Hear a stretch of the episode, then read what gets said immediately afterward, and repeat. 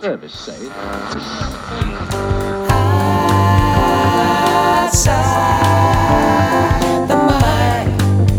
Outside the mic. Outside the mic. Outside the mic. Outside the mic.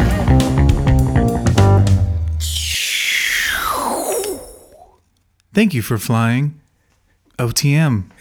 I think that's supposed to be we're back. Oh, and we're back. Oh, that was season two. We'll do something different for season three. That's right. It is season three here on Outside the Mic. I am your lovely blonde co host, Jared Weimer.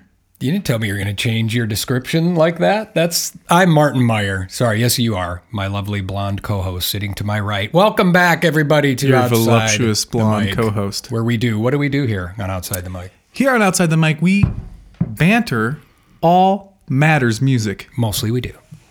and we have a lot of fun.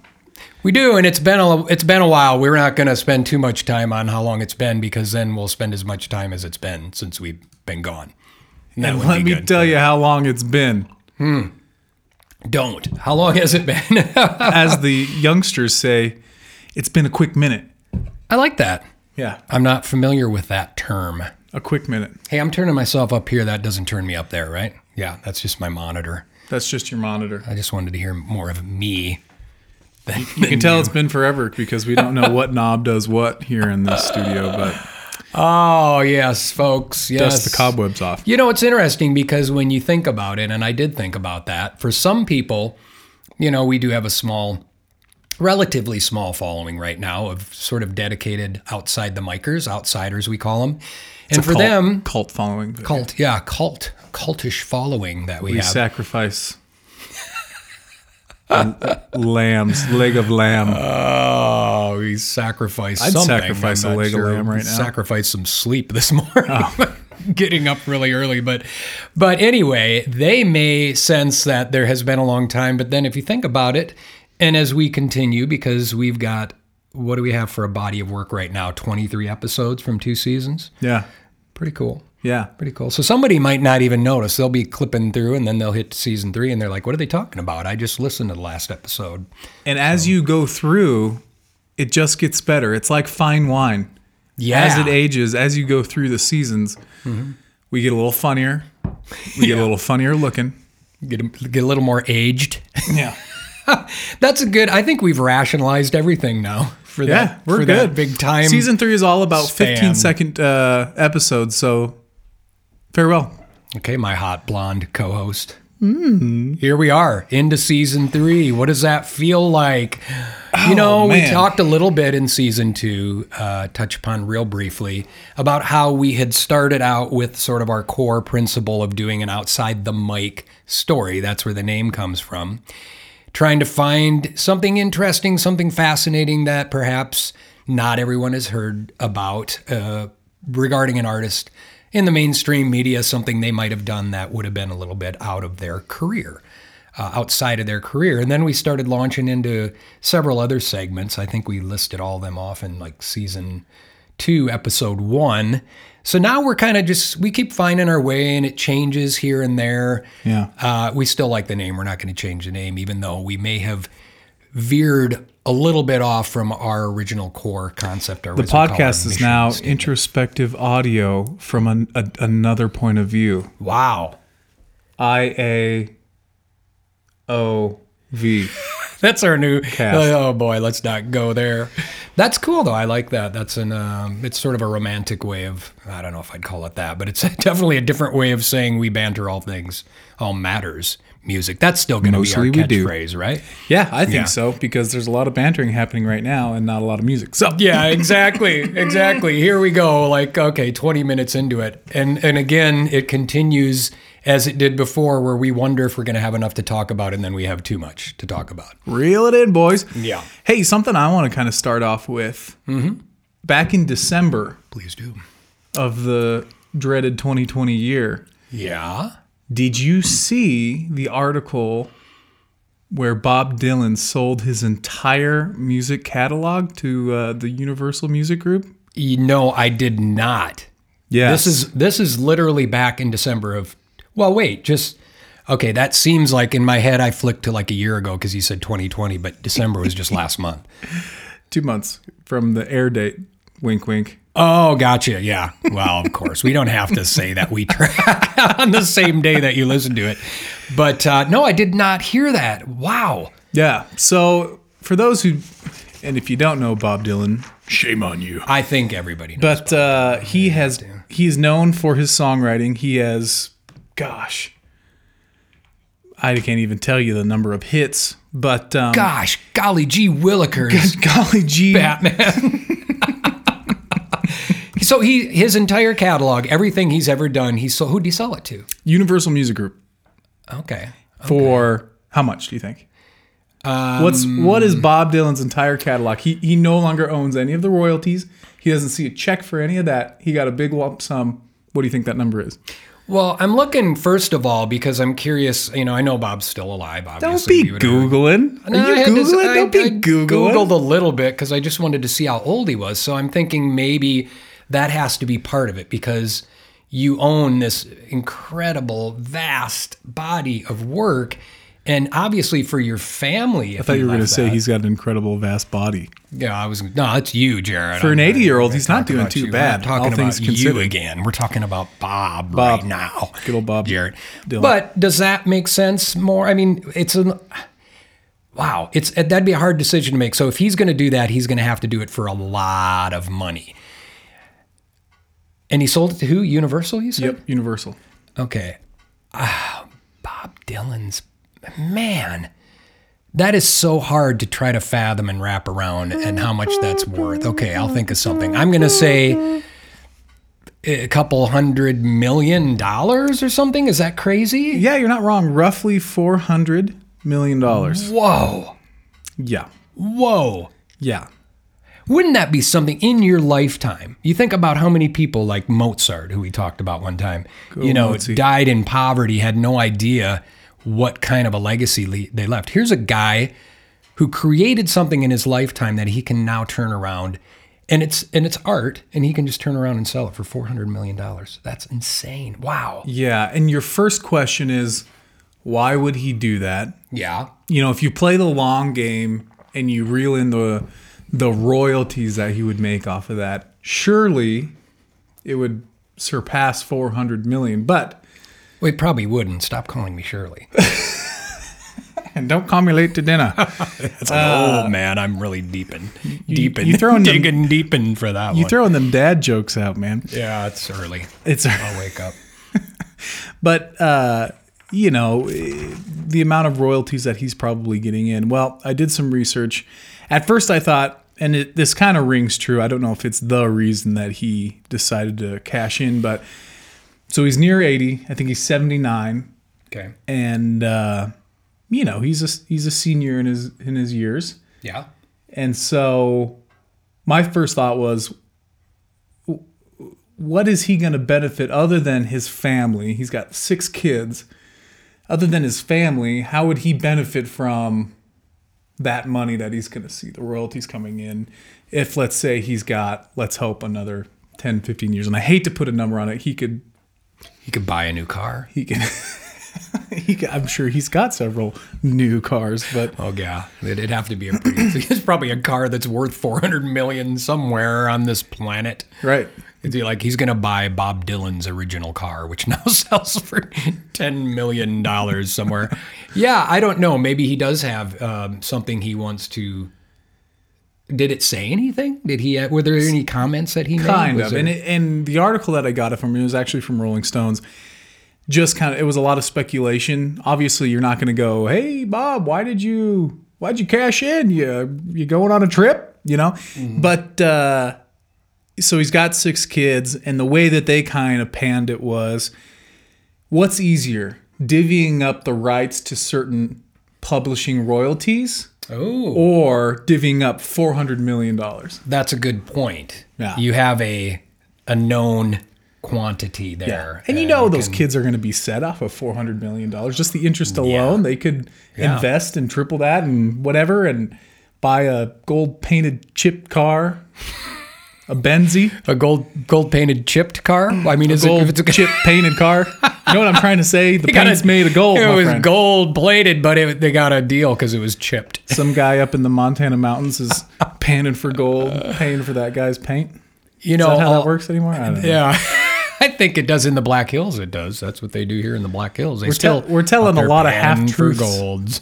I'm telling a lot of half truths today, Marty. You know, as usual, my mind goes in, in a bunch of different directions because one thing you think of right away, and hopefully in your research it might have touched upon that, Yeah. is there has to be a way of val doing a valuation of what that body of work like so let's say the next 10 years right now you could look back over the last 10 years and say bob dylan made this much in royalties Sure. what is the value of his catalog did it say anything like that what does he make a year in royalties from all Well, his net worth was something like 200 million or something like that. So his net worth, I mean, for I would consider his status seems pretty low. But the and to carry on, I mean, it- to carry on from Bob Dylan, he's not the only one that's doing this right now. The estate of Whitney Houston sold half of their publishing rights. Shakira is currently in a tax lawsuit against the country of Spain because apparently she owes $16 million in back taxes. And honestly, pan, uh, the the pandemic, a lot of them are cashing in because most artists make more of their money from performances, and they're not able to perform. Oh, is that true that they actually Yeah. do? Because I Yeah. it used to be I think that was maybe not the case. But we've discussed that before on outside the mic that the royalty stream has changed because the format Streaming. has changed, you know, instead Right. of radio play, it's streaming and so they're making less money. That probably is going to trigger people to want to sell their catalogs as well. Absolutely. And and get this, which I didn't know. So you would think no matter what host, streaming host platform that you have your music on, Apple Music, Spotify, all of those, they don't all pay out the same. Right. At, at the last article that I read, Apple Music pays out the most. Oh. Spotify's the next one. But you think that there would be a law or some side of some Yeah, sort that of would fixed just- rate? yeah. Hey, if you're streaming music, the payout has to be this. But because we're kind of in the wild west, the Mm-hmm. Yeah. new age of this streaming thing, Yeah. these guy these companies are able to just say, yeah, we'll we'll pay the artist out fifty percent or 0.3 on the dollar or whatever it might be. Not all of them are the same, which I, I think is wrong. Yeah, that's fascinating. Who governs that? Do- Is it the uh, publishing company? It's ASCAP, BMI. They're the ones that come out and say, "Hey, this is what we're gonna." That I don't know. I mean, I think it's definitely something that's changing because really the music industry is ever changing right now. And so the laws will have to be updated as well. That that is crazy. Y- You think about how things are changing, and a lot of people I know, and we don't. You know, obviously, we could talk about this probably all day, which we already started doing. Uh, but um, you know, for I, I've heard this discussion in the past too, where when you're like you consider yourself a painter or something you have a piece of work you have that one piece of work and then obviously some people make okay there's 500 prints or something Yeah. and then you have the original but when you think about it with music it's different and I, there must be some other i can't draw a correlation with something else right now but you continually it's this residual income Yeah. that you make, especially for writers that were, you know, came from the era when music was just starting to really, really become the thing. Hit radio, all that stuff. I Right. mean, classical guys didn't make squat Right. back in the day. Like we said already, a lot of them died in poverty. But so you've got these guys, and maybe that maybe that only happened once in history. where you have this big curve of all these people that created this huge body of work, the Beatles, Right. for example. And I know Yeah. there's some talk about their catalog. Something happened there too, where Michael Jackson ended up with it for a while. Wow. I Yeah, didn't he hear about owned that. he owned almost all of the because I don't. We'll have to explore that one a little further on another episode because there was definitely some things that happened with that catalog too. I have no idea. I think these are McCartney these are owns it now or three fourths something. truths now. We went Yeah. from half to three fourths. We're pretty sure we're not hundred percent, but you could probably take us to the That's bank not and a get fact, something back. Jack. That's not a fact check. Yeah. Remember that when we used to actually fact check back in the day? Geez, Yeah. when we were youngins doing outside the mic in the early days, I'll tell you what. you get a little seasoned, a little Mm-hmm. lazy as things progress. You do, Jarrett. Can I get my reading glasses? Would I be able to do that? Would I be able to pause and do that? Ladies and gentlemen, we do thank you very much for your attention, and now we invite you to sit back, relax, and enjoy the takeoff. Marty got his right. glasses, and I might have to say, We back. you look darn right good in those. Oh, gee, You're looking thanks. fresh. You're just saying that, Jarrett. You're vibing, bro. You're just saying that, so I'll be nice to you. My wife would kill me if she heard me saying. Yeah. Well, you know, I've heard once because, um, yeah, we can get a little personal, not a lot personal, but everybody's got their own little, you know, self critique. And I used to think I had sort of a big nose. and I read once that if you do have a bigger proboscis, you should wear glasses and a hat and distract from it or something like that. proboscis? That's kind of silly, but I did. Hey, I you did know hear what, something bro? like that. so- I'll open up. okay, open up. Let's just let's turn this in. and I Wait, know where's we've the talked couch? about this in the past, Yeah. and I hate to pen him for this, but I have an Owen Wilson nose. Oh, I broke my nose back in the day, and you Mm-hmm. can see that it just gets a little bit curvy, a little wild going on. Do you see that? He's I do. looking at me, folks. Uh, But but here's what's fascinating. It's that's like it's a good the way I put it, your self critique that you have. Yeah. Most people generally, the things that you observe, they're not even gonna notice. I would have never noticed that. yeah, but if I said something Owen Wilson said, then you would notice. Like if I was like, "Wow, Yeah. Yeah. wow," you Yeah. would notice because you you you uh, associate that with His is way more obvious. yeah. Well, He's got a I mean, I own it. I love it. It's great. Yeah, and and that's and what I you gotta noticed do. that if I press on this bump right here, yeah. Oh my gosh, I can breathe so much better. So I need a, I could get a Where is- little work done. If this y'all is- want to Patreon and donate some money for me to get my Yeah. nose fixed, that'd What be a great. memorable way to start season three here. This could perhaps be a little fodder for a live Facebook, though. Yeah. Ask people if they've had some sort of, you know, what would you call it? You know, your own self awareness uh, yeah. issue or whatever it is. I mean, maybe that would be too heavy. I don't know. Because generally it's fun to just laugh at it and own it, like you said. Just Own it. Yeah, you just got to own it. We all have our our Yeah. crap, all of our stink, and you, just got to own it.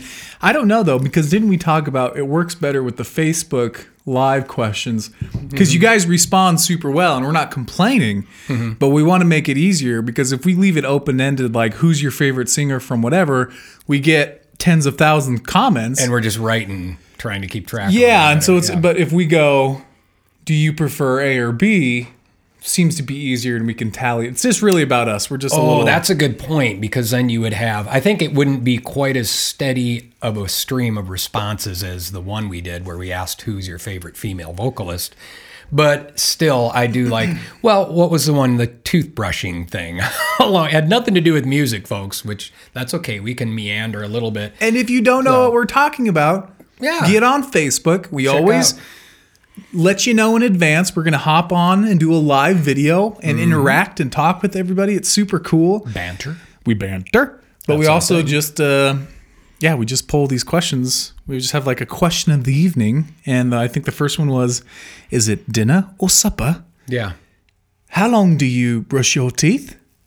Mm-hmm. And then, yeah, who's your favorite female voice? And that just went off. So is that deep end. going to be?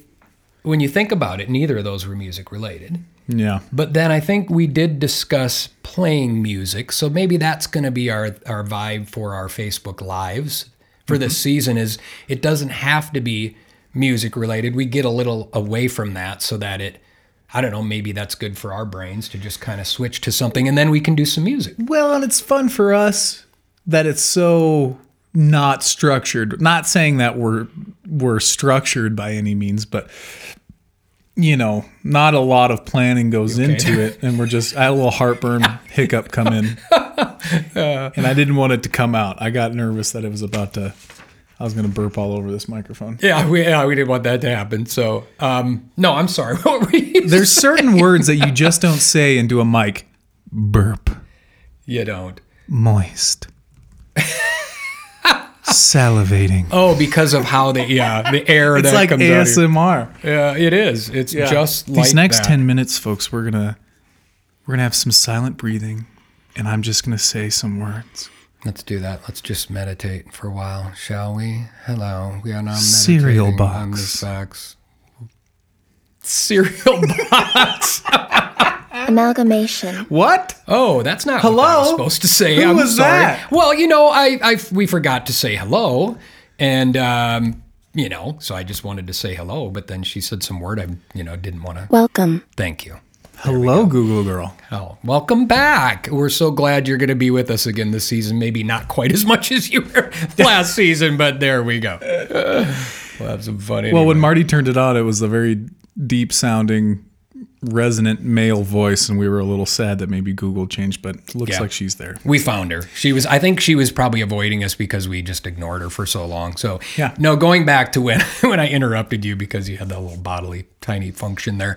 Um, it does correlate with our um, our introduction where we banter most matters. Do we say most matters music now or all matters?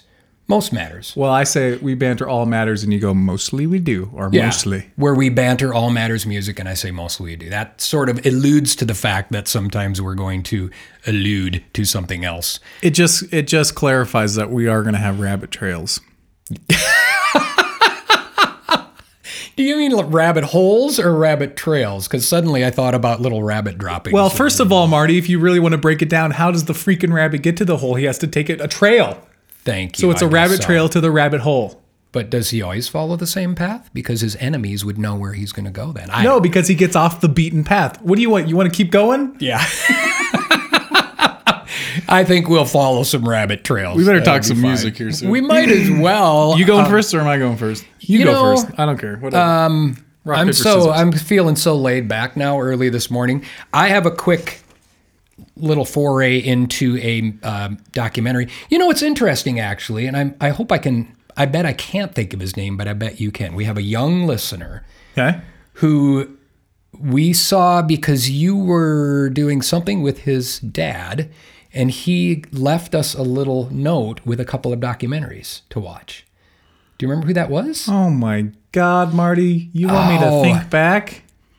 his dad you were doing some kind of graphics thing we, and you can just say his first name if you can think about it anyway So I was working with Blake, but Yeah. his son wouldn't have mentioned documentaries. Let me think some more. whoever it was gave us this little note and you put it on the desk anyway I feel super bad that I remember. But I'll it's, think it's about all it. right. I feel bad. I don't remember. But what what's interesting is I picked this up, and it had these, and I thought, oh, I sort of disregarded it at first, like, Yeah. well, that was nice. But then later, I looked at it in one of the documentaries, and I ended up putting a note in my phone. One of them was Gordon Lightfoot, if you could read my mind. The documentary. Yeah. Okay. So thanks to you, whatever your name is, Young Mm-hmm. man, we'll give you credit at some point in time for referring this to us. we think of your name. Yeah. And I don't know how much we want to get. We've talked about, in fact, we talked about the Orion documentary. Oh yeah, Orion. Yeah. the freaking demise of Jarrett Michael freaking Weimer. Some of you folks are not going to know what that Season two. reference- Just Yeah. just ignore it. well, that was one of our segments, Jared. That's worse than my nose, mispronounced- Yeah. honestly. that episode, I yeah, I will take that to the grave. Personally, I don't think it was that big of a deal, but apparently it bothered you. And um, I went think- 35 minutes saying his name wrong, only for you to go, wait, well, do you mean Orion? did it take me that long too? I just heard it and then I looked at the spelling. But it's okay, you mispronounce things sometimes, Jarrett. That's part of the the joy and the So, yeah, it's charm joyful. of It's- doing this with you. I think that's become a segment. for charming, us. too. Yeah. Any, anyway, you'll be fine. Thanks. You'll be just fine. Uh, Appreciate am I it, still in the camera angle here? So yes, you're and uh, not. We've watched some documentaries. We've referred You to might want to scooch over a little bit, but go Okay, I'm ahead. gonna We scooch watched over. it first. Go ahead. we have referred to documentaries as well. And not that we want to, I, I thought about it before I decided to give this a look. I love watching, you know, documentaries and especially music Yeah. documentaries, especially about somebody as legendary as Gordon Lightfoot. But I also don't want to, I guess, careful not to just um, rely on that like hey we're going to do a, a, a review of a documentary every time we get on here A docu series. which, in fact, I was going to, and I forgot to do that. I was curious to see what others did think about this documentary. I'm just going to share a few thoughts about it Okay. and how it sort of, you know, for me and and you being musicians, songwriters, how we might relate to something like this versus anybody. Obviously, I have there's a- not watched it, by the way, so this is new haven't. for me. But go ahead. you haven't. So it's Gordon Lightfoot. It's called If You Could Read My Mind. Some of you, there's a chance somebody listening to this might not be that familiar with Gordon Lightfoot. So probably his most uh the most relatable Here, song. let me remind you. Sundown, Oh, there you go. Mm-hmm. been fine, Mm-hmm. you've been creeping down my back stairs. That wasn't the one I was thinking of, but very Oh. good. So we know we already have talked about our generation gap a little bit. You're younger, but you're very familiar with Gordon Lightfoot. I am. He's. Yeah. I'm very familiar. Do you know how old old Gordon is right now? He's He's alive. okay. So- well, that helps. Yeah. That their the year continues. Okay. Yeah. Take a guess. Seventy five. He is um, around Bob Dylan's age. He's about 82, 82. Oh, He's older than Bob Dylan. a little bit older. And they were actually um, had a lot of respect for each other. Did they? We're kind of, yeah, never really played together, but they. Oh yes, Bob, definitely- you're great. Well, thank you, Gordon. I really appreciate it. Well, there's a segment I forgot all about that's coming back Jarrett's impression. I think it's a nervous tick when you start talking about something I really don't know a lot about. I'm like, I love I'll it. just sound like him, and it'll be like I, ah, I know the guy. You know who that sounded like, though? Who? it kind of sounded like an amalgamation. Thank you, Google Girl. An amalgamation of Bob Dylan and Charlie Brown's teacher. Do you remember- yes, ma'am. Yes, ma'am. and featuring Peanuts, we have Bob Dylan there. Yeah. You know who did the voice of, of his teacher? This is Bob Dylan. oh my goodness. we, I'm snotting everywhere. Okay. we deviate from the path. There's another rabbit pit- Deviated rabbit septum, trail. which is what I have. In my Thank nose. you. Um, no, the song I was going to mention was The Wreck of the Edmund Fitzgerald. Ah, On the Wreck of the Edmund Mm, Fitzgerald. What a storyteller. So, first of all, yeah, I'm not going to do like a full review. I would highly recommend this documentary. And the nice thing about documentaries like that, not only do they have a broad, you know, are an, an appeal to like obviously people who are music lovers, musicians, songwriters. I think everybody who has ever had a dream, anybody who's ever had a passion or, you know, anybody who likes art and creativity, you're going to love it. Because just to hear these stories and to see how they, their life unfolded and how they might have taken a turn here or there that changed things. Yeah. It's it's pretty incredible. So uh, what I really gleaned from this is just what an incredible storyteller uh, Gordon Lightfoot was. And early in his career, he had a um, there was he and a duo. There was a guy named Terry Whalen, and I think they played on a kind of a folk music. s- He's from Canada, obviously. He's from a little town. Eh. I think it's Aurelia. no, Somewhere it's near- O'Reilly. yeah, thank you. O'Reilly. It was. I didn't want you to go too long Oh with my! that If one. you look at the See, I'm a good friend. I stop you right there. thanks. You let me go 30 minutes. Wow. Thanks, Jarrett. Aurelia. I- you know, sometimes you just the bound you you the where you go with your generosity. I'm like a sometimes. Labrador. I'll be Yeah. your best friend. Thank you. Appreciate it. Sit. I am sitting. Thank you. he grew up in Canada, is considered one of the, you know, obviously is a very iconic uh, songwriter from Canada. Hmm. But he was on this little show, and the guy's dad, Terry Whelan's dad, was recommending, suggesting that these guys sign a contract. Yeah. And what they were going to do is they were going to split all of the the publishing royalties, whatever it is. And he had said at the time, pretty clever guy, he almost got this. He said, "You guys are going to split that regardless of who's doing the songwriting." Well, in the documentary, Gordon Lightfoot says, "Well, I was writing all the songs." Uh, someone knew something. That's Yeah. how it always is. Yeah, and and not to say that this guy, you know, he probably just saw and he said they were good and he enjoyed, you know, what he was doing with this guy, but then he realized that was the point in his career where he said, "Hey, I can actually make a living doing this. That's my goal." It took him a year to make the decision and he said, "No, I'm not going to do that. I'm going to go solo, I'm going to be Gordon Lightfoot. And what a name for the right Is away. that, is that his actual That name? is a- his actual name, as far as I can tell. That is his actual name. I should Google that. How do you land a last name like Lightfoot? And uh, yeah, Gordon Lightfoot. I mean, you're you got to be somebody who's going to make an impact. You know, whether as a author or a poet or a songwriter or whatever, right? My Or maybe a- ancestors were last in line picking names. they had what it was. I'm just kidding. I Hugh love my Weimer, last Martin name. Meyer. It's a There very you go, yeah. German Russian name. I like it. like I like Oh, my nose. So anyway, I'll get back to this because I didn't want to take a lot of time, and I do have several notes here. But one of the first things that struck me about this, which I thought was interesting, Hold on. What was the the documentary called again? it was called "If You Could Read My Mind." Okay. Okay. So, one of the first songs, one of the first things they touched upon, and I'd never heard it before, is he wrote a song early in his career called I've Got, no, it's called That's What I, You Get. That's What You Get for Loving Me. And they showed him and his current day wife watching a video of this and he said he did not like this song because he felt it was very chauvinistic here's a line from the song i've got a hundred more like you so don't be blue i'll have a thousand before i'm through Whoa. and uh, the interesting thing, though, He's confident in himself. well, it made me think because he actually feels very. Um, he feels not guilty, but he felt bad about the song. And he said later on, he realized he'd never write a song like that. And he said, This, I wrote this at a time when I had a wife and a couple kids. And he said, I didn't really know what chauvinism was then.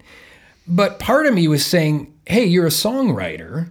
And sometimes you might write a song where you tap into something and it's not necessarily from your experience. That word didn't exist, and then they they read the lyrics to his song, and Yeah. they were like, "Oh, we need a." He's very confident. We need a word for that. I'm Maybe. Perhaps it was. just kidding. Go ahead. Well, I thought it was interesting that he had so much energy associated with it because I guess, and I've wondered that before because I've written something and then I thought, well, where did that come from? sure. You know, Yeah. and then you're you're thinking if I if I do perform this, will people think this is a personal experience? Have you ever thought that about a song? Yeah, where you're like, I don't know. This doesn't connect with my life. I'm telling this story, but I don't want people to be like, yeah, he's, oh, he must be, he must be doing that. Yeah. And you're like, no, I was just, you know, I was just channeling this story, this narrative, you know. Well, which leads perfectly into like my next comment because later on he talked about how writing when you're in that zone, as we all know, whether you're, you know, a writer or athlete or whatever you do, Yeah. you can get in that zone. And he said it comes from the unconscious mind. Everything that I've done is basically a figment of the imagination. And then he, I thought this was entertaining. He said, I just want to make sure it rhymes and uh, that that was a neat, you know, sort of an observation as a songwriter. But when he's saying that, couldn't he also go back then and say, "Yeah, this was something that just came from my unconscious, so it doesn't necessarily." But he took it sort of personally, Yeah. um, and still does to this day. Which he's sitting there later, and finally, um, I think what they were doing as the documentarians were kind of trying to, you know, just create. Um, a guide, sort of a roadmap about his career Yeah. he was listening to this song and he said, I hate this effing song. and they, then they turned off. And his, his wife, it was great because she said, I think you're being too hard on yourself. Oh, nice. He said, Look at what you accomplished, this young young lad from Aurelia. We'll call it that. I think it's Aurelia, who made it big and blah, blah, blah. And then they went on from there. But I thought that was was an interesting observation. yeah. Um, so the next thing, like fast forwarding ahead, they go through some of his early careers. One of the milestones I thought was interesting was he had his first major deal with Warner Brothers, and I whatever the year was that um, this song came out. Uh, if you could read my mind, the title of the album was actually sit down young stranger so he's got this major deal with warner brothers and this is one of those moments in your career where you know it could go left or right. left or right exactly so they initially they put out 80000 albums and then it said he said it just stopped after that and so he's like wow is this going to be it i've got this big opportunity with warner brothers and it just stopped well the name of the album was sit down young stranger i'm assuming that was the release somebody they did an ad somewhere and they decided the next single was going to be if you could read my mind and it started taking off. So they wanted to change the name of the album Yeah. to If You Could Read My Mind Yeah. or If I Could Read Your Mind. What is the song? No, if it's If You Could Read My Mind. Yeah. And he was not happy. So he flew to LA. He was like, You're not going to change the name of my album from from this to that. He said I was a little more cocky and arrogant back then and yeah, you know, I was going to defend this. So he asked them what difference is it going to make and I thought this was fascinating. Uh, one of the executives said, "Algebraically speaking, Lightfoot, it's the difference between X and 7X." And so about five weeks later, they did end up changing the name. It had now sold like 650,000. copies. Yeah. Well, and you sometimes, I mean, as an artist, that's your work. You you birthed that, you came up with that, and then for someone to just scientifically calculate what the best, it's a little offensive, but I think you need to trust some of that too, because these are guys that spend their life figuring out what combination and like you said alg- what algorithm is going to sell the most be the most appealing Yeah. and sometimes you got to roll with it Well, and we've all heard stories of evil publishing companies or record executives and, and doing this or that or taking advantage of somebody. But ultimately, there was also some good ones and a lot of them who just knew the business. So they were obviously right about that. He said, I never argued with them anymore after that. It's like, okay, that's your avenue, man. Yeah, I'll write the he's like- songs. Exactly. You call them what you want. That's- Exactly. I will. I will trust you on that one. And speaking of record sales, one other observation. I just have a couple, and then we can move on to your story. Is he did mention, and I guess I had personally reflected on it a little before, but never from this kind of perspective. You know, realizing how it impacted songwriters back in the day. He talked about how everything they came out with, and you know his what would you call them? His peers. Uh, there's another name for it. I can't think of right now. But people that were also coming sort of from a folk background. You had like Joni Mitchell, James Taylor, um, you know Bob Dylan, obviously, Judy Collins. All these people that were Mm. covering songs back then too, not just writing but covering. And I songs. could be totally off, but we were talking a little bit beforehand with Steve Earle, kind of it, where they, Yeah. or he Oh, just yes. was an admirer. I think Steve Earle was was um, I don't know how much they ever did together collaborating, but he was Canadian as well, isn't that true? Right. The hardcore troubadours. Yeah. He Right on, sing us some old down, lay Uh, down on me. Just kidding. Anyway, no. Never come back from Copperhead Road. oh, that's a Steve Earl. Yeah. Oh, I That's my forgot. favorite. That I dude- forgot. My, yeah. mo- my mother had an old 94 sky blue Ford Ranger. Mm-hmm. Nah, it had been older than that, like 87. Mm-hmm. And uh, it was old and a cassette player. And all we had was the Free Willy soundtrack Yeah. and the Copperhead Road Steve Earle. was on tape. the Free Willy. No, no, no, no. Oh, no, no. okay. That's the only tapes that we had. And Gotcha. I loved Copperhead Road. Ah, that's a brilliant song. Yeah. I love it too. And I, until you mentioned that, I had forgotten that Steve Earle did that. Yeah. Very cool. Love Steve Earle. I'm, I'm, I'm trying hard struck to a remember. chord with me. yeah, we, we meander a bit, but I, I appreciate you saying that. The Mm-hmm. thing that, um, I think the th- yeah What's- oh, the- that other song. Well, I took a stroll on the old long walk of the day. I, I, I. is that Steve Taylor. Galway girl. Yeah. Ah, you know a lot about Steve Earle for a young feller, I like Steve Earle. young whippersnapper. Well, Steve Earle probably felt the same way in the observation that About I me. He liked me. was going to mention. sorry, if, if you'll let me. sorry, Uh, he mentioned Gordon the Beatles, and he said it was like every time we came out with something, the Beatles were coming out with an album, and it had to be a little frustrating for writers back then because this was a this was a phenomenon that had never occurred before. These guys were just dominating. They're like, well, what the frick do we do now? These four yohos. Four. How many's in the Beatles again? Four. Four, yeah. Four Fab- yohos. that's the coming. Fab Four, buddy. The Yeah. Fab Four. I know. Yeah. Okay, I do that. Show up out of nowhere and now. Uh huh. Uh-huh. We're questioning our career now, the length Yeah. and lifetime of our career, Well, and the just the album sales, you know, they're dominating the market so much, and and changing music. Yeah, and and that, I think that was the thing. Everybody realized how good they were, so they weren't. It wasn't like he was resentful, but then he said Joni Mitchell. She's like, "Oh, come on, Gordy, you got to listen to Revolver," and he said that's the first time he listened to that, and he's Ah. like realized how amazing these guys were at the time too. Are you familiar with Drake? very familiar with Drake? the hip hop artist. I think he is. Yeah, yeah. He used to He's- be on a show called Degrassi, and he Oh. played a kid that got shot and was in a wheelchair. Oh. And he was my favorite, and then he became Drake, which I mean, he's fine. He's he's definitely spearheading the hip hop rap Okay. genre for sure. But Okay. my wife could tell you more about. Well, I'm gonna have to listen, and I meant to because they made a reference. You used to He's call Canadian. me on your cell phone. Oh. Oh, it's that guy. I think so. I could be doing- Oh, okay. well, he's Gordy, which I'm going to call him now that I know him after watching the documentary. No, he referenced him because Drake is apparently from Toronto.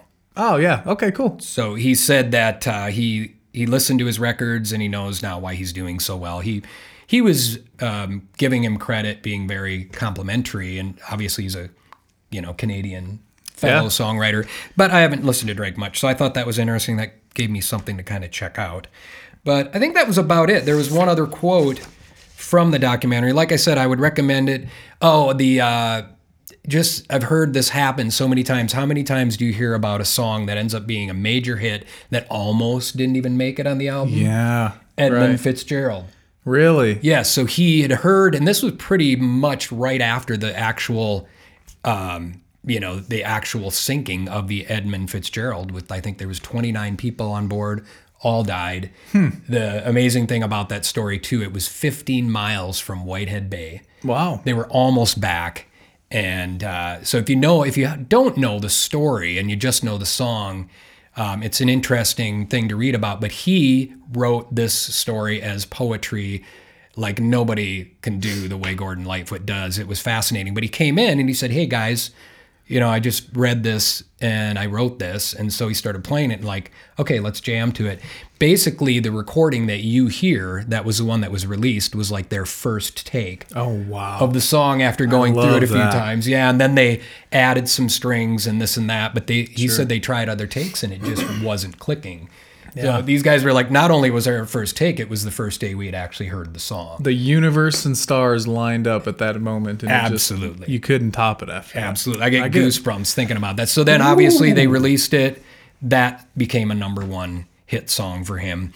And one other quick observation, just as a songwriter. You keep and I- saying one other. one other. I'm going to add one more.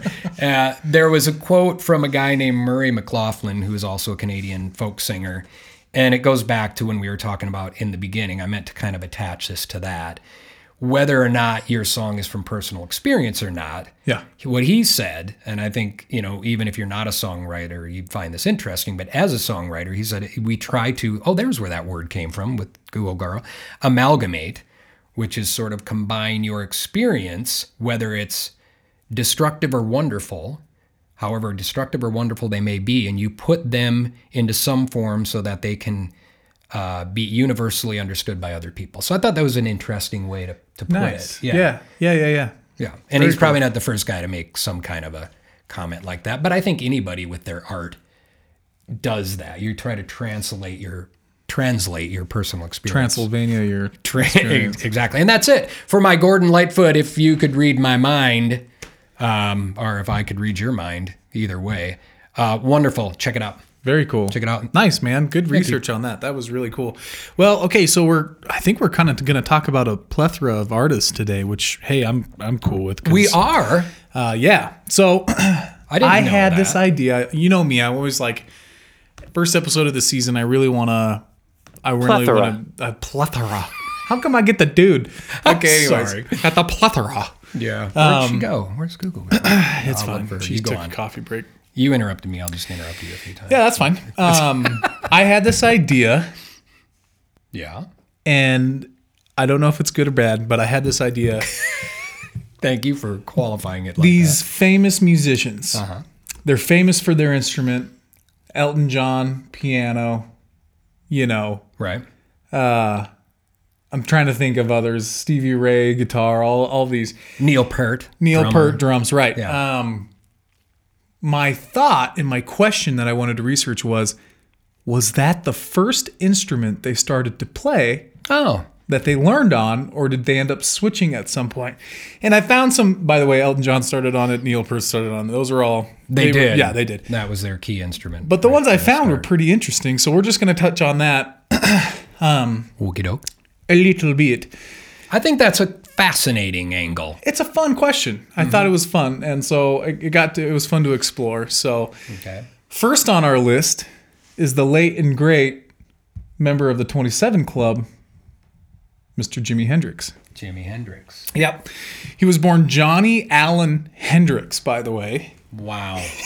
Could you imagine Wow. John Hendrix? Johnny Hendrix? I could see it being Ja. Johnny Hendrix and the Lightning Boys? Yo, Ja Hendrix. That'd be if he was from Jamaica, man. He could be Ja Hendrix. Johnny Allen. Okay. Yeah. Didn't know that. Um, Probably read it somewhere. They later changed his name to honor. So his dad's name was James Marshall. Hen- No, I'm sorry. His dad's name was James Allen Hendrix. okay. And his uncle, who had passed away, was named, I've got it here. Yeah. Mm-hmm. Him. Yep, it's in here. Leon Joshua Marshall. Leon Marshall So Hendrix. they combined the two, changed his name to uh, James Marshall Hendrix, Okay. Jimi Hendrix. Oh. So Yeah. it does come from a family lineage sort of thing. Not he's lineage, kind of but names. He's kind of got a cool lineage. Yeah, Wiki goes way into you know. I of course I looked at the the origin stories of these artists, and I mean they were all really cool. You know, Hendrix grew up in a really poor atmosphere. I won't touch too much on that. His parents split. His mother died at young age. His father was kind of a mean dude. When his mother had passed, um, and it was quoted in there, he would not take. So Jimmy had a, a brother named Leon and he would not take Jimmy and Leon to his mother their mother's funeral. Instead, and this is like like at a young age, like before 10, gave them each a shot of whiskey and said, That's how we deal. We don't cry, that's how we deal with stuff. wow. Yeah. So that already sets uh Wow. that that kind of stuff is that gets rooted into your Yeah. life. Makes Yeah. sense. He struggled with drugs and alcohol, but Well, that's a big impact. Yeah. yeah, I mean, That's- especially for your wow. father, who, as a young young man, a young boy, your father is very influential in your life, Mm-hmm. and so that just started him on a path. You know, Oh, gosh, that just yeah. opened a door that shouldn't have been opened at that time. Well, and not only to say that this is, you know, that you don't cry about it, but that you're going to have a shot of whiskey. Shot of And whiskey. That's how, but you're that's how deal we with handle it. our problems. Yeah, Wow. exactly. Yeah. totally crazy. Well, anyway, so uh, Jimmy and his brother end up going living with, and they referred to Jimmy's dad as Al. Okay.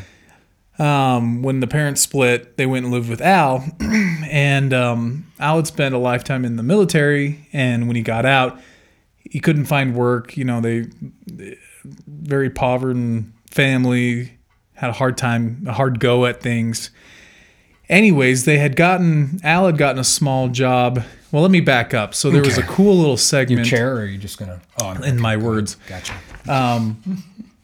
when Jimmy was attending school at a young age, he w- he carried around this broom, this this broomstick, and he would hold it like a guitar.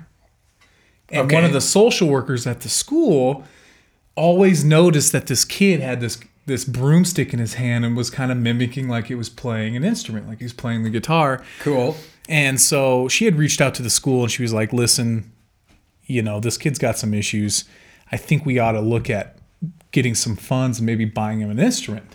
Got some issues. Or he's because because he was so attached to this broomstick, he you know, that she was worried that if they took it away or if he continued growing up with this thing, the security blanket, that it was gonna cause psychological issues. Walking around with a broom. Walking around with this thing, They, yeah. they were going to think he's a witch. So instead of a broomstick, she's like, let's get him the real thing. So he's accept the witch. Oh. She ran her- I thought Jimmy was up here too, but I guess not. We're gonna Jimmy's say- not on the wall. Um, Yeah, we got to change our, our way, but okay, fascinating. There you go. Unfortunately, the school turned her down. They did not get him a Aw. guitar. Yeah. So that almost was his first instrument. Well, fast forward, the dad had gotten a small job working Small as in part time or small, as in with probably. Legos or something. Yeah. gotcha. He used a tiny broom to, Yeah. to sweep dust. Little pile. That was a little job. He Okay. got paid just a little bit. Gotcha. Anyways, um, there was an elderly lady. They, he was tasked with cleaning out her home. Okay. It was piled full of junk. It was nasty Oh. trash and stuff. It Okay, was like an a elderly one lady. job. Mm-hmm. I get you. One job, yeah. And uh, Jimmy happened to be with his dad helping out, and they were scat, you know, they were going through all the trash and whatever, and and Jimmy finds this small ukulele with a Oh. single string. Okay. See, I didn't know this. this No, is a this is little TM-ish. cool. I This like is cool. Yeah. And so he was like, "Oh man, can I keep this? This, you know, this is so cool." And the old lady's like, "Yeah, yeah, take it, whatever." So that birthed his first experience with with a musical Something instrument. other than a broom. he yeah. would sit. He would spend his nights sitting around listening to the radio and Mm-hmm. play, and he would listen to songs like Hound Dog, Elvis Presley, and learn the melody, learn how to play it on this just single string ukulele. Ukuleles you Wow. typically have four strings, guitars have six strings. Yeah. He was he was finding these things, and you can only imagine if it was in a pile of trash that this thing was frail, this thing was nasty. Oh man. Um, And that he- was his so he first- got some strings. No, just the single string. He's learning was it, it. just on the single string. Yeah. Oh, my. Okay. And so later, um, he saved up. He spent. He got his first guitar. He spent five bucks on it. And his father, he he was left-handed. Jimi Hendrix was, That's right. and he was looking for a left-handed guitar. And his father was like, "No, you're gonna find a right-handed guitar because if you play your guitar left-handed."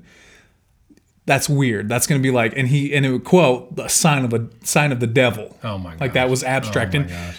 I mean, that's back in that day. They really anything outside of the norm was bad Oh, yeah. witchcraft, voodoo Y- shit. yeah, You know. yeah.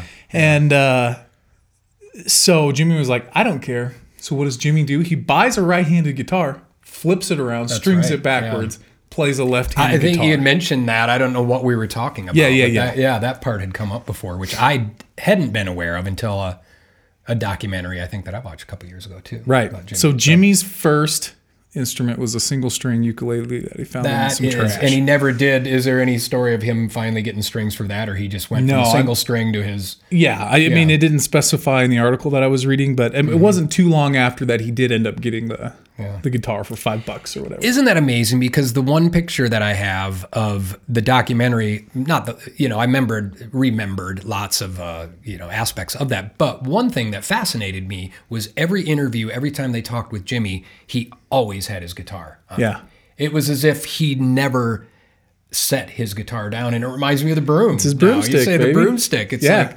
that's amazing. And look at what the guy achieved. It's Right. Like he was just obsessed. he with it. really revolutionized the the electric guitar and the sounds that he was getting from his guitar. Uh, we get now from pedals, digital pedals. That Right. back then he was just. I mean, he had a few pedals like a wah. Um, I forget all that he had. Someone can be more specific on that, but um, I think we touched on that a little bit. he was getting some crazy tones. He was getting some crazy tones. So Hendrix first was a single string uke. Okay, and do- what kind of guitar was his first guitar? Do you know? I have no idea. But it was five dollars, so Five it couldn't have been- bucks, was yeah, probably whatever it some was. off- Yeah, Yeah. Sears Roebuck or something like that. So Was it? In, and it wasn't electric. um, no, I assume? didn't. It didn't specify, so I Okay. don't know. But I mean, pictured in the article was him with a right-handed electric string Gotcha. backwards. So I'm. I Okay. don't know. Maybe it was. Maybe it wasn't. Okay. No. Yeah. So kids, if you're starting out and playing an instrument, don't worry about. I mean, it's nice if it's a piano. I always say try to get one you can tune. Yeah. That's the key is to be able to actually tune it. But don't worry too much about your gear right away. Just start. Right. Pick up a broomstick. With a guitar, I mean, you definitely want to have, find a Cardboard guitar box. Mm-hmm. that doesn't hurt your fingers with high action. A lot of these cheap guitars, you can't really adjust the depth of the strings, but Yeah. I mean, my first guitar was a was a black Martin flat top, not a Martin, but a Martin copy flat top because I wanted to be just like Johnny Cash, Yeah. and the strings were like an inch and a half off the fretboard. But man, did I was Wow. like, nope, it's black like Johnny's. I I don't care. Five, well, it made you work. Right? It did make me work for sure. And then I remember when I got my first, it was a Taka Mini. When I got my first good guitar, I was like, this is easy. This is Yeah. easy to play. And- Well, that's an interesting because you come from that, and then it would seem, Yeah, right. It's kind of cool. I think Allison, who was you know a mentor for you, yeah, and I- she's we- the one that taught me guitar. Yep. Yeah, I remember her saying when the kids were going to learn guitar, she had that one. It was the Indian guitar, I think. Yeah. Yep. And she thought that was a good one to start with because it didn't have strings really close. You did have to push Yeah. on those strings to get it, it. it it helps. I mean, the kid's not going to like it because Yeah. Uh, Mm-hmm. it does hurt. But you build those calluses, you build those fingers up. The problem is getting getting new players to stick with it through the paint. Well, yeah, and then you got to build calluses, which keyboard players we don't have to. But I always Right. recommend correlates to the keyboard in the sense that some of the electronic keyboards that have a synthesizer touch, Yeah. they don't have that actual action, and you need that to develop your fingers. Like the strength. weighted key or hammered, something? hammered piano key, exactly. Nice. yeah. Yeah. There's definitely you can set yourself up for success if you pay Yeah. attention to a few little details. But Yeah. Okay, so the next guy that we're going to talk about, I didn't know, maybe you know about him, Marty. I know you like jazz. You're a big jazz player. And I'm going to probably pronounce his last name wrong, but it's Dizzy Gillespie? Gillespie? Gillis? Gillespie? You know him, right?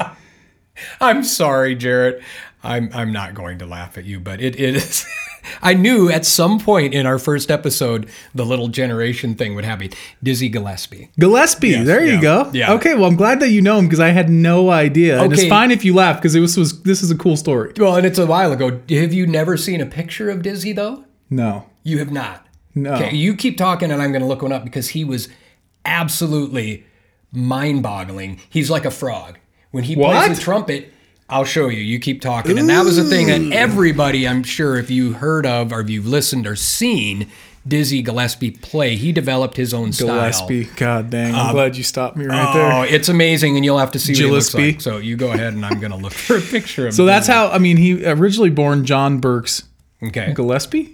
Dizzy Gillespie. Gillespie. Okay, but he got the name Dizzy because he really was the founding father who revolutionized jazz to be more to have like a bebop kind of feel. Right, He was very rhythmic and so he was born. he was amazing. Yeah. Well, cool. I, I, Dude, check this out. This, let me see.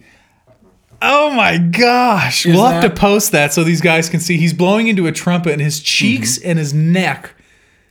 Yeah, a bullfrog. I mean, the guy just, he's got some freaking bag sticking out of his face. Well, right and I now. believe he was one of the first people to use like circular breathing as well. So Oh. he would fill up. It's like a hamster with a you know pouch full of food or something, or a frog. it does look just like a hamster, right? Yeah, and it's amazing. And then the way he had his horn angled too. I'm not sure if he did that or if that was the style of cornet or trumpet at the time. God, that instead can't of feel the- good, though. That's got to hurt. Have you Well- ever done that? Have you ever filled your cheeks too far and you kind of get that pain? Yeah, but nothing like dizzy. And look at him. You know when he's just relaxed. I think it was. He just, looks great. it's some people are just born to do something and that guy was born to do that and i don't know it'd be interesting to know if he started out right away doing that or if he developed that over his career so Well, I didn't find that out, but that's really but cool. you've never seen him before I've never seen him Okay, before. Nope. Oh. very cool very cool Okay, so he was born in. Oh shoot, you're gonna get me on this one too. Chera, Chera, South Carolina. i don't know I Okay, I don't don't that, freaking so know. no Somebody idea. knows. Uh, In 1917, okay and he was re- raised in a music family. His father, James Gillespie, okay Gillespie, How- gillespie Gillespie. Okay, gillespie yeah. he that's was. the A, way i've always heard it anyway hey, I'm gonna go with what you say. Okay. He was a band leader, uh, like a big band leader. okay And his father would keep all of the band instruments in their house. okay and really because he wanted to make sure that there was always an instrument around for his he, for his kids to learn on or if they were interested um, james was pretty cool um, kind of reminds me of you like just always made sure that the opportunity was there for your kids to learn music you you know i've been to your house you've got yeah all kinds of instruments there it's really cool anybody can sit down and kind of play or you know mess around on something it's really cool Yeah, we sort of figured that out as the kids were growing up. I would recommend to anybody if you want music and you're uh, if you're just having kids, start out that way where they have an opportunity to pick up whether it's a drum or a guitar or a piano or, a Yeah. or whatever. We kept adding and we realized it's like, hey, they're going to gravitate to something like that. So yeah. Well, you're going to appreciate this next part. He went so far as tearing down a wall in his house. Wow. Just to fit in a large upright piano. So that, that made sure that they had a piano in the house. so his dad. his dad this. did. That's yeah, very his cool. dad made sure. So he was he really pushed. Dizzy had older siblings. He really pushed for them to learn an instrument and practice, but none of them were interested. Wow. And so, um, and it's kind of this gets gets a little sad, but uh, Dizzy recalls that he would eh, uh, when his his father ended up dying when he was ten, so he never got to see Dizzy in his in, in his life and his career Oh, wow. as, a, as a jazz musician. Yeah. Wow. Really sad because this was, you know, James, Dizzy's dad, his, his whole life was music. But uh, he recalls that um, when his dad was alive, that he was so tiny that he would, you know, how little kids do, they just like hit stuff and they're just like, you know, so he'd hit the piano. But what is, what they, what was in the article was that Dizzy ended up starting making melodies, but like Yeah. at the young age, like three or something, where you really you don't really ha- pay attention to combination of notes and stuff. Yeah. But so I think James knew right away that maybe Dizzy was going to be musically inclined. He could hear some, yeah, some melodies and Yeah. So Oh fast forward, Dizzy's 10, his dad passes away. Um, he later, Dizzy picks up the trombone. okay, And this was the first instrument that Dizzy ended up playing trombone. okay, But if, if anybody knows what a trombone looks like, it's got a slide and Hopefully you have to really, do. They yeah. are forgetting those actual orchestral instruments. Yeah, yeah, these yeah. days. yeah, yeah. So the problem was Dizzy's arms were too short to play it well enough to get the full range of the Oh, notes. Interesting. So his brother was like, "Hey, dude, why don't you try my trumpet?" Right. And then, of course, uh, it took off from there. It did recall a time when Dizzy really figured out that he wanted to be a jazz player. He was listening to the Roy Eldridge, the Teddy Hills Orchestra. Mm-hmm. They played at the Teddy Hills Orchestra, and they played. I think it talked about The trombone is a fascinating instrument. they broadcasted the Savoy Ballroom had in to New say that. York. Yeah. And that doesn't mean any- anything to me, but maybe if you're a New Yorker, that does. Yeah. But Dizzy remembers just hearing the trumpet play the jazz, and he goes, "That's it. That's me. That's what I want to do." And of course, well, he spent the rest of his life freaking playing jazz music, and he and he was a founding father of the bebop, Oh, yeah. rhythmic style jazz oh yeah. trumpet playing. No, he was he was a uh, influencer. He was a huge influencer, and obviously um, somebody who it, it just incredibly, incredibly unique, original. I always growing up always remember just being fascinated, and I, I think part of it obviously was like I said, just watching him play. Big bellows of cheeks coming out. Oh, it's amazing. I mean, it's interesting. I'm glad really. that you showed that to me because it really painted a picture of just how oh yeah, revolutionizing he was. Is Yeah, and that I a don't know word? if anybody else ever, you know, I'm sure there's probably some people who, and it may have just been a physical thing where that's just the way he was built. So he was Yeah. able to do that. But I just wanted a real quick thing like between the trombone. I was always fascinated with the trombone because you don't have the valves. don't have the valves. So yeah, you're actually, it's There's no kind of- certain. I'm going to push this down and get a note. You There's gotta nothing use like your that. ear. You You've use got your to ear. use your ear, It's so- like a fretless bass or a fretless Exactly, guitar. that's- You have to be, or the Yep. violin. You have to be exactly right on yeah. the note because just a little bit further ahead or back, you're going to start messing with the, Mm-hmm. the tonality of that note and, and then getting a little flattish. Yeah, you probably have to have a bit of an ear if you're going to play that, that Yeah. instrument, which obviously, if you want to play music, having a really good ear helps with that too. But Helps a little yeah, bit just to That's have an exactly ear. what I was thinking. So, Yeah. wow. Okay, last guy's pretty cool. Um, this one's kind of short, but it's pretty sweet. It's good because we're kind of long. Yeah, we're, as usual, yeah, this episode's going to be long. Who cares? The Yeah, first it's episode is good. great. So we're We going to talk like it. about Santana. Oh, Carlos. All right. And you, and since you were just in Mexico, I'm going to pronounce Yeah. this super wrong, but maybe you can help me. I'm going to pronounce everything wrong, Marty. You just make sure that you're there to catch me. God, I hope I can catch you on this. Jalisco, Mexico? That would be Jalisco. Jalisco, Mexico. Okay, yeah. very cool. 1947. That's where uh, Santana was born. And my wife would probably pronounce it even better than that, but uh, yeah, that's awesome. it's a little better. Okay. just like Dizzy was born into music, uh, Santana's father, Jose Santana, uh, was a working musician. That's what he did. And uh, he played, and I didn't know that they had, and you're probably going to laugh, but I didn't know that they had violins in mariachi bands.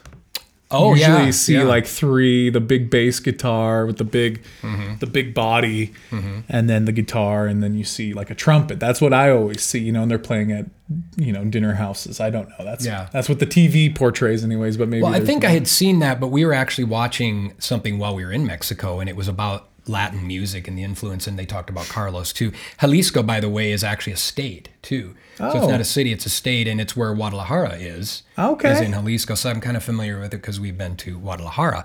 But I had seen, I think, a violin, but when I watched that, you realize just how many instruments were a- Sure. actually involved in. Yeah, Auto there's Man, no so- limitations. You, Yeah. whatever sound they were going for, that's you know they, they accommodate with the with the correct instrument. Yeah, and those But- early classical instruments. Yeah, and just like Dizzy, uh, Santana's father is really credited for uh, Carlos's beginning in music. Poor Jimmy. A couple other guys had good dads. I didn't I didn't line that up very well, but but uh, you know, look at how good he ended up being. But yeah, also look at what happened to him later on. That And you That's wonder, probably- yeah. and this is really probably morbid to talk about, but you wonder if maybe if he wouldn't have had those experiences like the shot, the whiskey shot, and stuff like that, I mean, would he have been so, you know? that's that's interesting to contemplate because how would that have affected his career? You know, maybe he wouldn't have been as legendary. Maybe he would have and still been alive today. Who knows? Who knows? Crazy. Yeah. Um, Let's not go start talking about death again. You know Yeah, how I let's get. not do that. it's hard to bring it back up. yeah. Go on. Uh, So, in an interview with SeattleTimes.com, uh, Carlos had recalled a time uh, at a young age when he was watching his father play, and he he he credits that to be the time when he and these are his words got infected with music. oh, He remembers watching the crowd and the people cheer on his father, and then just look in the eye in his father, and just the just the uh, the applause that his dad was getting, he wanted to experience that in his life as well. He wanted to be just like his father and have that spotlight. And so, Well, and and and sorry to interject. There, go ahead. Too, and and hopefully, but I I think this is part because growing up, I've often wondered that too. Is I think it's not just maybe not just the praise aspect of it, but the energy exchange. That the you energy see. exchange, Yeah. yeah. and I mean, and again, a, a lot of boys want to be just like their dad, and when they Yes. see them in their glory, they're like, "Gosh, I'm going to be just like that someday." Right. Right. Totally cool. So Mm-hmm. he quickly joins his father playing in the band, okay. and Carlos plays the violin. Oh, I was just gonna say. Okay. So the violin is would be Santana's first instrument, Hmm. um, Cool. like father like son. Yeah, there's just one problem. Carlos didn't like the violin, Hmm. Uh, he probably didn't like it. Yeah. he, he, and he's and he describes it really funny in this interview. Um, he says he didn't care for the violin. He didn't like its smell. wow. He didn't like the way it felt. Okay. Uh, but mostly he he he grew less fond of the places that they would play. Hmm. He said sometimes they would play in filthy dive bars. Yeah. and Santana wasn't about that. He, Probably would, couldn't he even wanted smell his violin. Then jeez. he wanted bigger and better. He Okay. wanted to go the distance, and so um, I wonder what it smelled like. I'm sorry. I just got the, the stuck on violin. that. Yeah, what did that? Just Yeah. an old one, and a guy, old guy, had it there and was breathing on it because you put it up by your chin. Maybe it just had a lot of that. Do I have to play Smoosh Grandpa on it. Joe's violin? Yeah. It stings. Clean the violin. Here, here's some vinegar, boy. yeah, Probably yeah, not yeah. good for a violin. Probably not. Okay, so go His on. dad Yeah. wasn't thrilled about this though, okay. but they ended up uh, immigrating to San Francisco, Okay. and that is where Santana heard blues music for the first time. Oh, and how old was he? Uh, g- good question. It didn't tell me in this interview with him. This is literally Santana. Yeah, maybe this is something you can you can look up quick. In this interview, he didn't. He just said, uh, you know, soon after that, they they moved to San Francisco, Okay. and um, that's where he first listened to blues music. And along with blues music, of course, um, heavily involved in blues music is the guitar Okay. and that's Yeah. where he found his connection there. Um, his father again wasn't crazy about the guitar. Maybe it just Oh. wasn't as much of a admired instrument like the violin was, probably in the work that he had done in his life. Okay. Uh, I'm just speculating, but um, he did end up, and this is great. This is the support every parent should have. He did end up buying Santana his first guitar. okay. So though he didn't like it, wanted him to be a violin player, he was like, "Hey, if this is what you're interested in, then let's get you started. Let's get Okay. you going." And that was really cool. Okay. So what's cool is fast forward, Good. Carlos Santana becomes, you know, the big name. Uh, what what he's all about.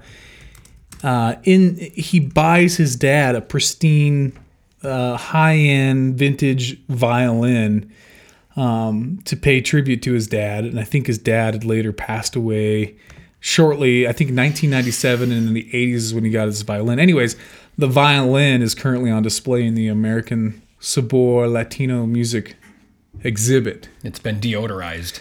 No, it's a different one. Oh, but he bought this him is the like one a he bought. Oh. pristine, nice violin for his dad, and now it's on display as a part of Latino culture in the music exhibit. Okay, so his dad, um, and I'm probably missed this, but if you go back, his dad was a violin player Yep, too. yep. Okay, so then he was going to play the same instrument. Mm-hmm. Right, Gotcha, right. gotcha, Okay. So that just pays homage. Like, yeah, Dad, you didn't like what I did, but look where I got, and and I'm going to give it back to you now. You bought my first guitar. I'm going to buy you this really expensive, beautiful, not stinky. But not stinky, smells like rosewood guitar.